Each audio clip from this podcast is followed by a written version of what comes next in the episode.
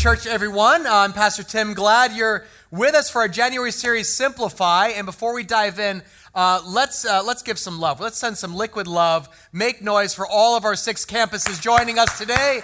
Glad you guys are with us, or if you're at church online or podcast, glad you're here.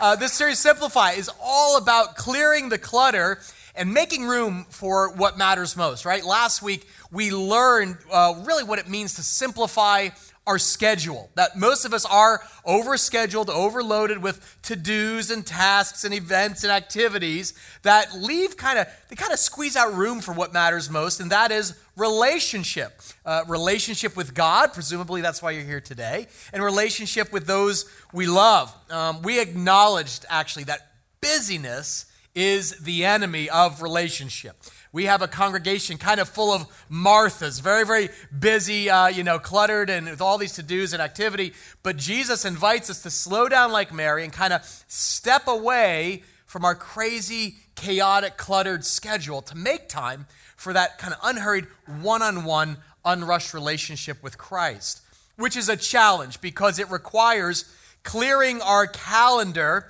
and intentionally scheduling time for our most important relationships. We said, hey, God's given you a gift this year. You've got a brand new calendar, it's completely white, and you've got all these days in front of you. What are you going to prioritize? When you intentionally schedule time for the relationships that are most important, everything else kind of flows out of that. Well, today I want to uh, really build on this idea of simplifying our schedule and investing in relationships by talking about the role of simple community in the life of a Christ follower. As you've probably heard, our entire church is about to embark on this seven week church wide campaign called Seven, or more fully, Seven Churches of Revelation.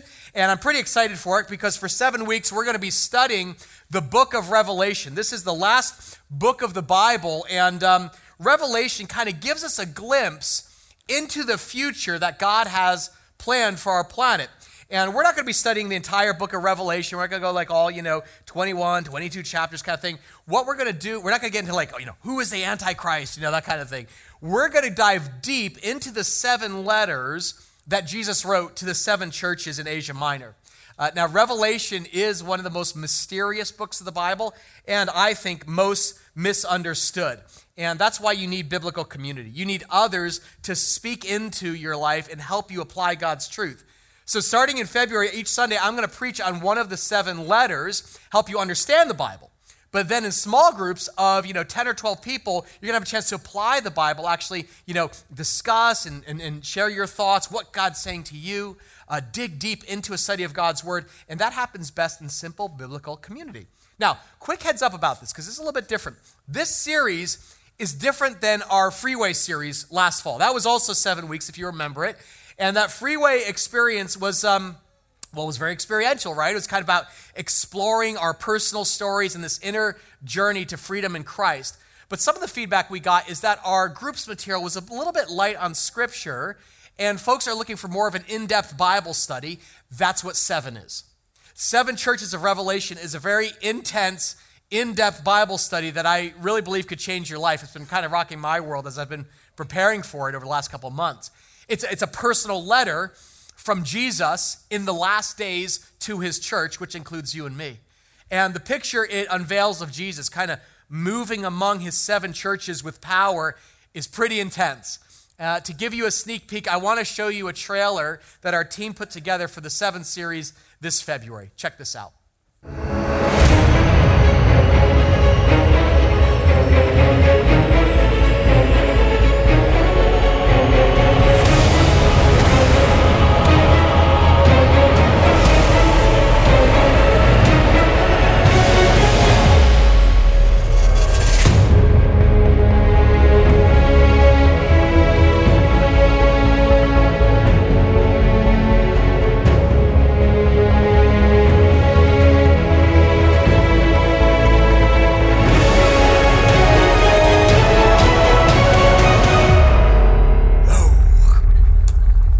Exciting, right? It kind of feels like a Jason Bourne thriller. Uh, the reason for that is that we are going to go on this journey through seven cities and these track these seven letters that are written to seven churches and ask a scary question what would jesus say to our church right I mean, imagine if Liquid Church of New Jersey received a letter written by Christ himself. What would he say? What would he say about our, our passion for God, uh, about our, our faithful service to the poor, or our endurance in suffering? You know, would his words to us bring like, you know, commendation, like, hey, great job, guys, you're doing it, or conviction? Like, come on, guys, you are compromising with the culture. The truth is, we have that letter written to us. It is called Revelation. And in February, every liquid small group is going to take kind of a deeper dive into the scripture for seven straight weeks because we believe in the power of simple biblical community. That when you go deep with God and others, when you're studying and praying and fellowshipping together and applying the Bible, life change happens in community. So let me be upfront about my goal today. I'm going to kind of use all my persuasive powers as your pastor to convince you to join a group this February with 10 or 12 other people at your campus who are in your season of life.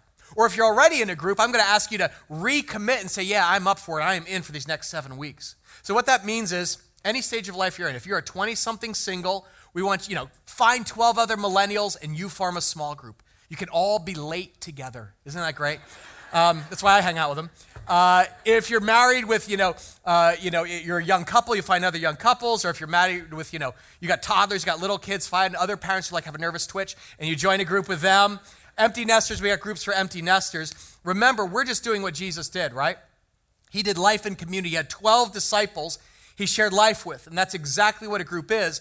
A dozen or so liquid attenders who meet during the week, typically in someone's home. Some of them meet in diners or coffee shops, and we do basically three things A, B, C. We A, we apply the Bible to our life. We open up God's Word. What's it saying to us? B, we bear burdens. We actually pray for each other and, and support each other. And then C is a chance to serve your community. And we have a record 200 groups this February all over the state, every age and stage singles, young moms, teenagers, college groups, uh, groups for senior citizens. And they meet different days of the week.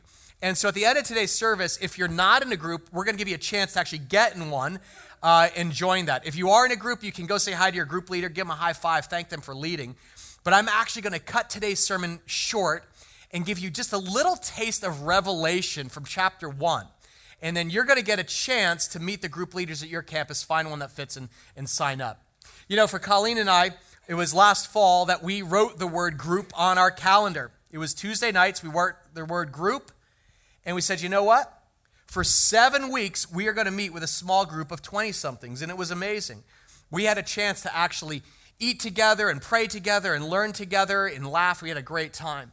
And if you're already in a group, that's great. You say, you know what? I'm going to reactivate that on my calendar. I'm going to commit those seven weeks. Or you may be like, I've never done it before, but 2017, I'm going to prioritize relationship. And I realize this is a big ask, right? You guys are very, very busy to invest one night a week. But as we learned, unless you schedule it, you are not really prioritizing relationship. Spiritual growth, even with God, doesn't just happen spontaneously. You have to be intentional about it. So, this is a really easy on ramp for engaging Scripture in simple biblical community, especially for this series.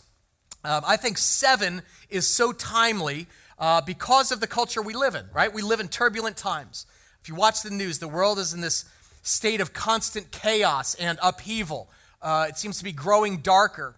Certainly, our culture is more hostile towards Christianity than it's ever been in my lifetime. And, you know, a lot of people ask me, say, you know, Pastor Tim, um, is God still speaking today? I believe He is. I think the better question is are we listening?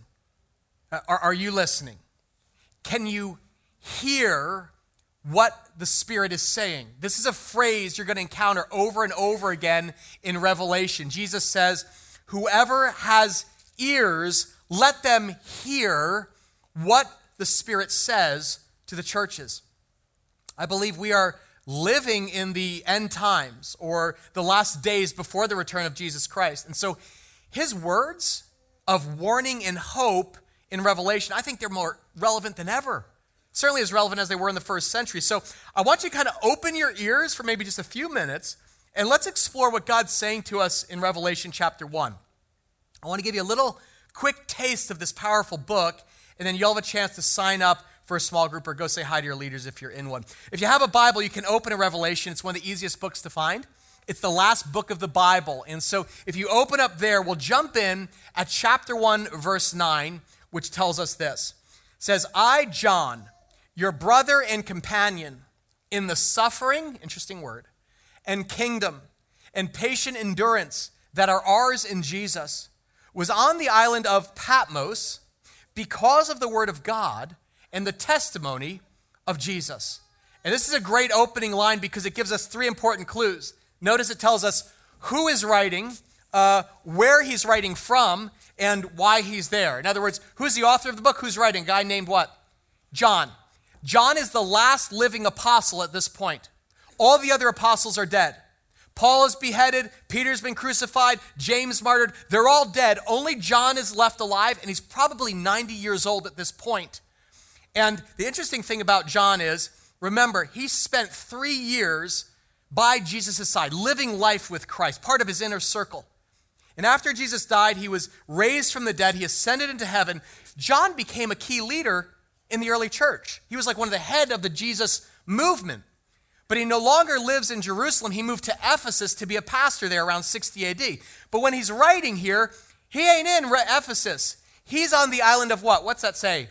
Patmos. This is a tiny Greek island in the Aegean Sea. Let me show you a picture of it today. You can visit there. Beautiful island ringed by volcanic cliffs and very barren beaches. And, and you're looking at that and you're like, wow, that's beautiful. That's like a beautiful desert island. Can I go vacation there?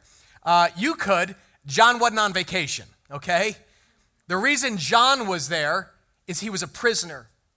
Patmos was a penal colony founded by Rome. In other words, when Rome had people who they said is a threat to, to our state, a threat to Caesar, we put them on a desert island, lock the door, and throw away the key. And John was sent there. He's about 90 years old to live the rest of his days mining rock, breaking rock in a quarry. Why is he being punished? A 90 year old man? The answer is because of the word of God and the what? The testimony of Jesus. He won't stop talking about what he saw Jesus do. That he lived this sinless life, that he was crucified on a Roman cross, and he was raised from the dead, and now he's Lord of all. That's his crime. He held fast to the Bible and the testimony of Christ. See, things turned kind of ugly for Christians around the 60s under Emperor Nero. For the first time in history, there was state sponsored persecution of Christians. Nero hated the Christians, actually blamed them for Rome burning. His successor, Domitian, hated the Jesus followers because they refused to worship Caesar. See, in those days, if you were a Roman citizen, you had to say these three words Caesar is Lord. And the Christians refused to say it. They said, no, no, no. Jesus is Lord. And that was seen as an act of treason according to Rome. So they would round up the Christians, imprison some of them, martyr others, burn them at the stake, feed them to the lions. Why? Because, like John, they held fast to the word of God and the testimony of Jesus. That's why he says, I, John, your, your fellow brother in the suffering. This was a time of tremendous persecution. So get this this is not an easy moment to be a Christian, okay? When Revelation opens up, this is a culture very hostile to Christianity. It's why John's no longer a pa- he's not no longer a, a pastor in Ephesus. He's a prisoner in Patmos. He's going to spend his dying days breaking rocks in a quarry, cut off from communication. But then he receives a visitor. And it's not a visitor from the mainland, it's a visitor from another world. Look what verse 10 says. On the Lord's day, so this is Sunday, John says, I was in the Spirit, and I heard behind me a loud voice like a trumpet, which said, Write on a scroll what you see and send it to the seven churches. And these are seven different city names. Uh, let's try to pronounce these together, all right? Let's have some fun. I know you'll kind of butcher them, but we'll all do it together, all right? So here we go. Ready? Um, Ephesus, Smyrna, Pergamum, Thyatira, Sardis, Philadelphia, and Laodicea. That was good. You were strong on Philadelphia there, okay? So it's the Lord's Day, it's Sunday, and John has this vision. There's this loud voice that says, John, I want you to write down. I'm going to dictate a letter. Write this down and send this letter to seven cities. And these seven cities follow a pattern. Look at this map. This was the local mail route in the Roman province of Asia. It started at Ephesus, and you can see it kind of went around like in a half horseshoe clockwise, ending in Laodicea. Now, you look at this today, you can visit all seven of these cities. You're like, where is it? It's in modern day Turkey. This is about 200 miles south of Istanbul, where there were terrorist attacks a couple weeks ago. It's right on the coast of the Aegean Sea. Now, who's speaking here telling John to write to the city? Who's talking? Verse 12 says, John says, I turned around to see the voice that was speaking to me. And when I turned, I saw seven golden lampstands. And among the lampstands was someone like a son of man, dressed in a robe reaching down to his feet, with a gold sash around his chest. The hair on his head was, uh, it was white like wool. It, was white as snow. And uh, his eyes were like, like blazing fire. And, and his, his feet were like, a, like, like bronze glowing in a furnace. And, and his voice was, it was like the sound of, of rushing waters. Do, do you get the sense John's struggling for words? Do you get the sense like he doesn't have language adequate to describe what he sees? What does John see? John receives in his little cave, his little prison cave on Patmos, one of the most glorious, overwhelming visions of the resurrected and glorified Christ standing before him. But notice, Jesus doesn't look like you and I envision him. Like when I say, what does Jesus look like? You probably have something in your head. At Christmas, we think of Jesus, his humble birth. You think, well, oh yeah, baby Jesus in the manger. I like baby Jesus. Or you think on earth, well, Jesus was a humble servant. He was a poor carpenter. He washed feet. He healed the sick. Very, very humble and earthy. Even on Easter, we imagine the resurrected Jesus who still bore the nail prints and fresh scars of crucifixion. This is not that Jesus. This is Jesus Christ, resurrected, ascended, and glorified, majestic, awesome, all powerful, his brilliance, the heat of a thousand nuclear reactors flooding out. That's what the word revelation means. It doesn't just mean to reveal something, it means to unveil something someone's never seen before. Jesus Christ in his full heavenly glory. John says, in his right hand, he held seven stars, and coming out of his mouth was a, a sharp, double edged sword. And his face, it was like the sun shining in, in all of its brilliance. And John's vision of Jesus here is so powerful, it actually knocks him to his knees. He says, I fell down when I saw him as though dead dismantles him. John is undone. This revelation, this unveiling of who Jesus is and where he is now totally strikes him awestruck. He has no words. You know, we sing these songs sometimes like, Jesus, I just want to see you. Jesus, uh, uh, take me to where you are. Jesus, I want to see your face. John would be like, uh, Yeah, not so much. not so much. Overwhelming power that John sees. You know, this week I was getting coffee on Tuesday mornings, like a local coffee shop. And I've got Revelation in my head, and I'm studying all this stuff. And I walk into the coffee shop, and as I walk in, they have a sign about their coffee, and it says, Each cup is a revelation right? I'm like, really? right? And then I get to the counter and it says, awesome taste. awesome, right? We, we, you and I, we throw these words around, right? Like, man, that pizza was awesome, right? Like, like you, you mean you've had pizza that knocks you to your knees like dead? Like, yeah, awesome? Not in the biblical sense of the word. Only Jesus Christ is awesome. Only Jesus Christ is a revelation. And when you and I see him next, we will feel like John. Words will fail. John has no language to describe the overwhelming power and glory of the resurrected Christ. He's like, he has uh, snowy hair, his uh, fiery eyes, his voice sounded like uh, Niagara Falls. I, I can't say exactly. Yeah, have you ever seen something so beautiful, so like breathtaking and majestic, that you actually can't describe it? It's like describing the Grand Canyon, you know? If I said to you, what words would you use to describe the Grand Canyon to a blind person? Like, here's a pencil and a piece of paper.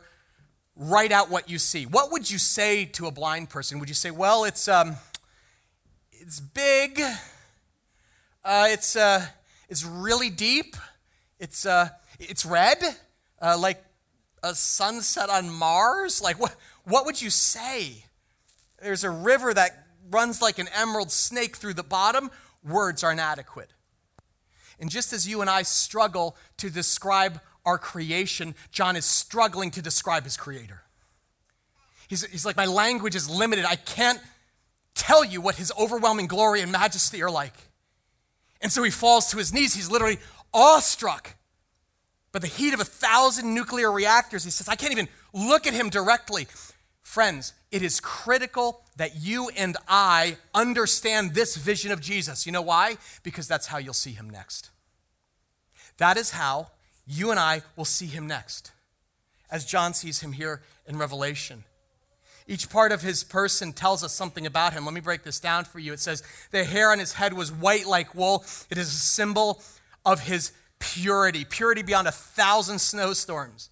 His eyes were like blazing fire, which represents Christ's holiness and his omniscience. In other words, he sees everything, even our motives. His eyes are like lasers. He sees everything, they miss nothing. He is holy, he is wise, he's omniscient.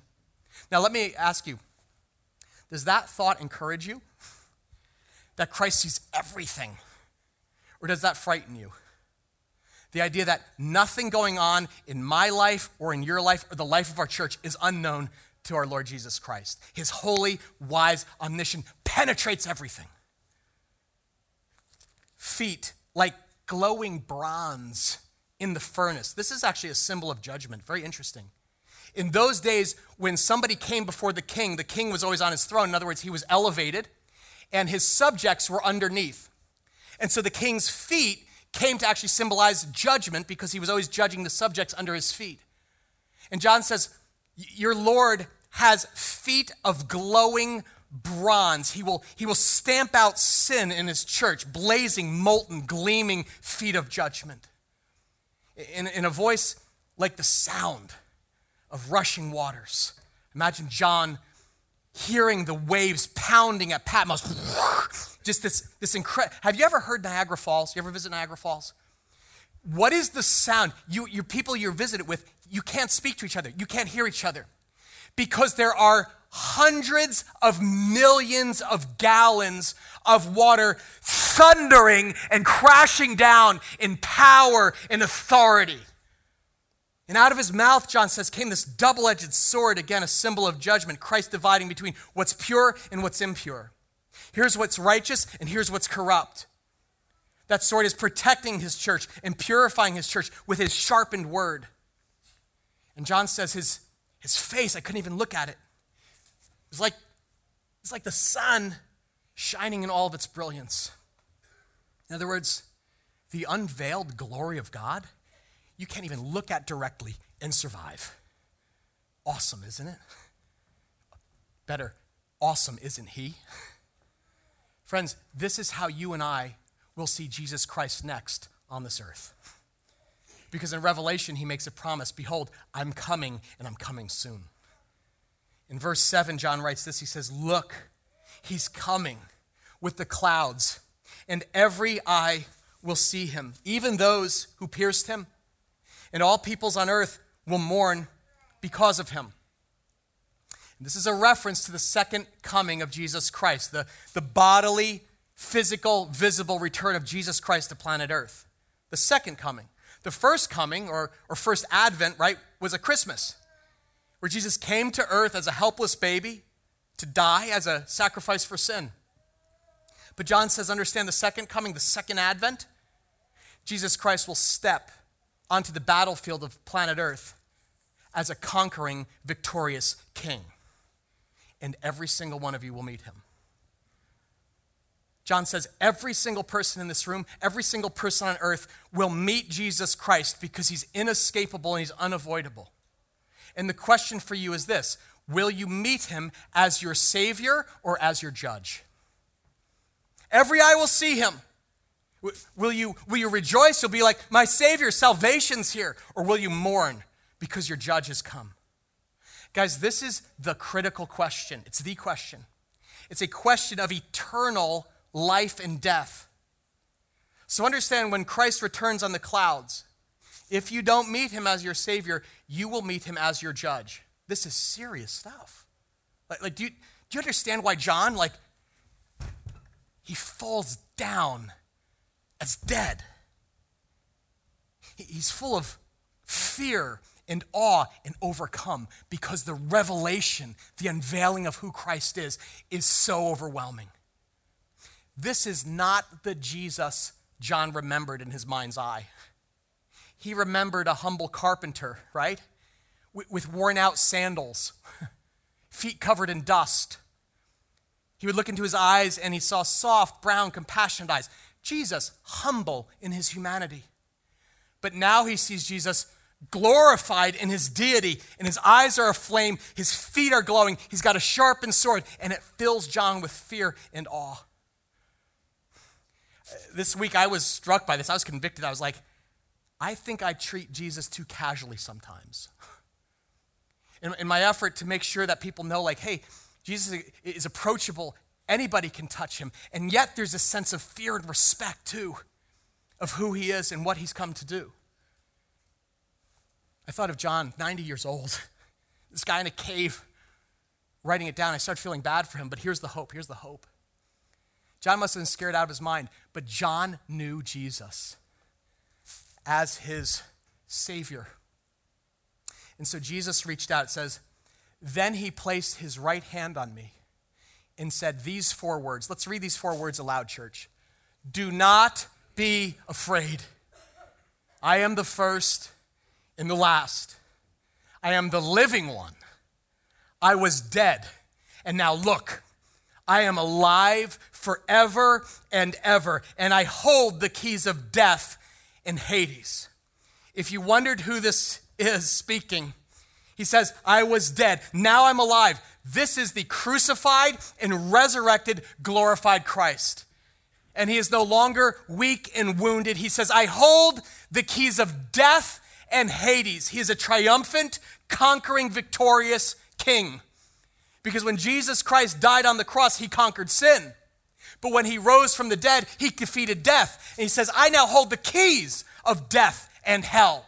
What's man's greatest fear? If you ask people, they'd be like that I die and go to hell. And he says, No fear, I hold the keys to both. Amen?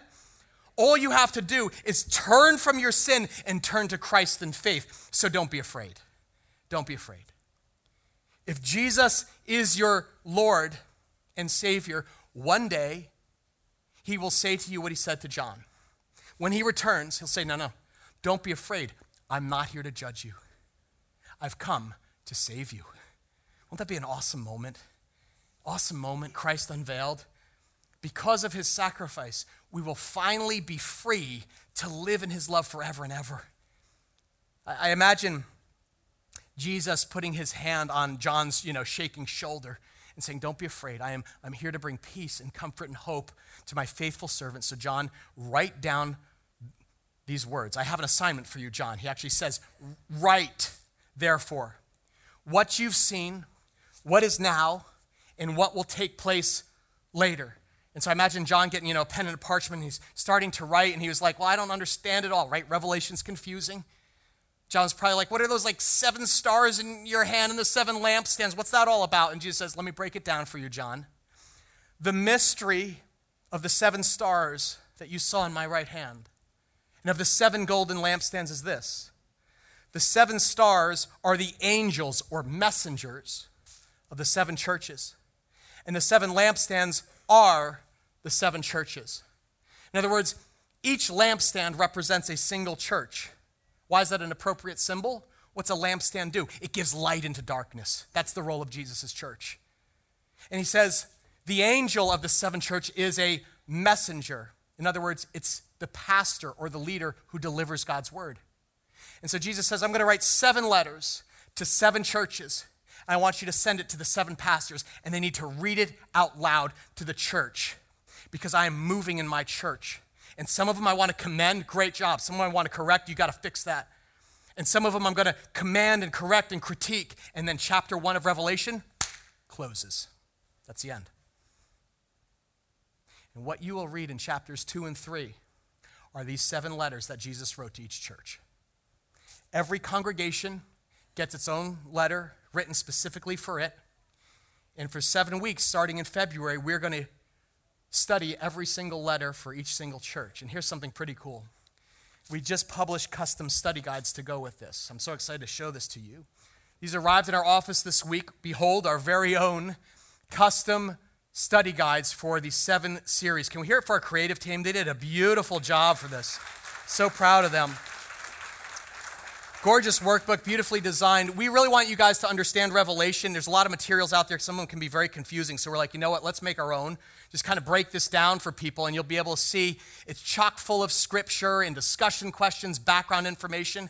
And every member of every small group needs one of these to participate. And it's really going to be amazing because what we'll do is each week we're going to follow that route that was set forth here in Revelation 1. So, for instance, week one, we'll go to Ephesus which I called the, uh, the forgetful church. These guys were actually an amazing church. They were known around the, the world for their good deeds and their serious faith, but they actually forgot something. They forgot their love for Jesus. Whoops. Problem. See, that's something we're going to discover. These are not perfect churches. Some of them were sick and struggling. Some of them were downright dysfunctional, and Jesus writes these letters to correct, to encourage, and to heal them. Week two, we'll go to Smyrna. That's the suffering church. These guys were getting crushed by persecution, they were just going through the wringer. And Jesus is like, Don't be afraid of what you're going to suffer. I will be with you every step of the way. How do we suffer well? Pergamum is week three. That's the compromising church. This is like the American church. Pergamum was this kind of cosmopolitan city. And the church just basically, they're like, Yay, Jesus. But they basically just compromised and blended in with the surrounding pagan culture. Thyatira, the wayward church, that's week four. This congregation had one foot in each world. They basically strayed from the faith, but Jesus kind of corrects them, gets them back on track. Sardis, I called the slumbering church. These guys were asleep. they were sleeping. Jesus is like, you guys were awake and you were alive at one time, but now you're like, you are dead. You guys are like spiritual sleepwalkers. He's like, you guys need to wake up, slumbering church. Week six, Philadelphia, the enduring church. You know, the church in Philadelphia had a very serious sin. It was full of Eagles fans. And so And so Jesus was like, I spit you out of my mouth. No, that's week 7. Laodicea, the lukewarm church, week seven. This is actually the most notorious congregation. This is the one Jesus says, You guys are neither hot nor cold. You're lukewarm. I actually spit you out of my mouth. In other words, Jesus said, Church, you make me sick. You do not want to hear those words on your year end review from Jesus, okay? Guys, Jesus is speaking. Are you listening? Can you hear what the Spirit is saying to you? I hope you will pick up a guide next week and the week after. I think we're selling them for five bucks. We're not making money, it's just to help subsidize the printing costs. But these are going to be available um, for purchase next Sunday at every Liquid campus. In fact, we will have some of these guides available um, with our group leaders when you go out to meet them in just a couple minutes when I end. And that's kind of the moment where I would like to actually invite the small group leaders at your campus to come forward and introduce themselves. So, at all our campuses, would you guys welcome your small group leaders? Come on in, guys. At all our campuses, give them a hand. Come on, big hand. Make some noise. These are spiritual leaders in our church. Come on down, guys. At all our campuses, and hold up your signs. Hold up your signs so people can see them.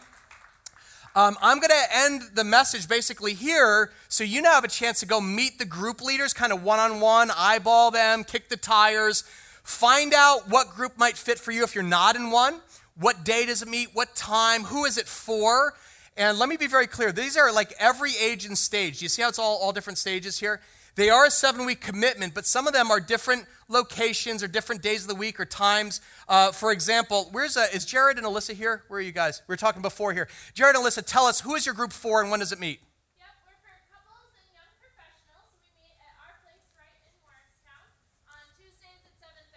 Awesome. For campuses who are listening, she's like, ours is for young couples. We meet at our place, and it's on Tuesday night at 7 o'clock. That's just an example. Uh, we have moms group. We have one called Mom Tourage. It's hilarious. Uh, it meets in the morning. It's like young moms with little kids, survival. We have men's groups that meet at the Randolph Diner at 6 o'clock. I'm not a Christian at 6 o'clock, so I can't go to that one. But uh, all different kinds of groups, every age and stage. And at your campus right now, in your program, if you pull it out, here's the list for your campus. Can everyone open their program? Take this out. We've got the list of all the groups at your county. And if you look at that, you'll get a good sampling of it. And on the back is a map of where these leaders will be in the groups room at your campus. We're going to use the last 15 minutes of this service to give you a chance to actually get in a group. You don't have to wait till you get home and go online. You can actually meet them today, kick the tires, ask questions of our leaders, and get connected before you go home today. Now, parents, I just want to note this. Please, please, please, don't go pick your kids up early with that 15 minutes, all right? because we're, they're not done yet in Liquid Family. We are letting you out 15 minutes early, but not your kids. And we're giving you this kind of buffer time to go to the groups room again. If you're in a group, awesome. Say hi to your leader, thank him for leading, give him a high five, and then pick up your kids. But I just want to be super clear. This is something, guys, that every group at Liquid Church is doing this fall. Even our high school students will be going through the seven guides with us. So, parents, great opportunity for your family to grow spiritually together. Um, group leaders at every campus, I just want to thank you. I love you guys. I thank God for you guys. I'm praying for you guys. Would you give them love one more time? You guys are amazing, amazing leaders. I'm going to ask you to head on out. Go ahead, group leaders, head on out at your campus. They're going to go out to the lobby to set up the groups area at your campus, and, uh, and you can go meet them in just a couple, couple minutes. Um, if you're new, guys, small groups are how you get plugged into our church. This is how we make a big church feel small. It's how you find friends. Last fall, we had over 2,000 adults in groups, and believe me, they would look at their calendar and say, you know what, that was worth the investment. Our world, guys, is going to say, you know what, you don't have time for this. Look at your calendar. You don't have time for simple community. But the truth is, you will never grow deep in Christ until you go deep with his people, the church. See, Sunday, Sunday is just the start, but your faith is lived out Monday through Friday and the investment you make today will have ripples into eternity. So let me ask this. Here's your calendar. Let's fast forward five years. It's 2022. What if some of you said, it was February 2017, and I wrote the word group on my calendar, and my life was never the same? Because over that seven weeks studying the churches, God got my attention and He spoke to me. He set my faith on fire. Jesus became real. I had a vision of who Christ is, and something shifted in my heart. What if we look back as a church and we said, you know what? When we studied the seven churches of Revelation, it set our church on fire. It was a catalytic season and took us to a whole nother level. That's my prayer as your pastor. I've been praying behind your back that God will use this series to set you on fire. Ignite something in your small group. Set our church on fire. That's the journey we're going on. As your pastor, I pray you'll be part of it. If you're not in, in a group yet, join one today. If you are in a group, recommit. Go thank your leaders, say hi to them, and for seven Sundays, say, I'm going to commit to coming and gathering in a group during the week. Let's pray together, and then I'll send you guys out. Father, thank you so much for your word. We're humbled by it, God. uh, you rocked me a little bit and corrected me a bit in my thinking this week. I can be way too casual about my faith. And God, you are a God of great mercy and grace and compassion, and yet you are full of overwhelming power. And so we have healthy respect and fear for you too, God. We want to redeem these days that you've given us between now and whenever Jesus Christ returns. Lord, we want our lives to count for eternity. So, guide now, I pray there would be providential relationships that form even now. As uh, the people in this room and our campuses go out to meet our group leaders, connect the right ones, Father God. Let them be grafted into community and experience the fullness and richness of your word this February. And we ask all the glory and the fruit to go to Jesus Christ, our Savior and Lord. And everyone said together, Amen. Amen.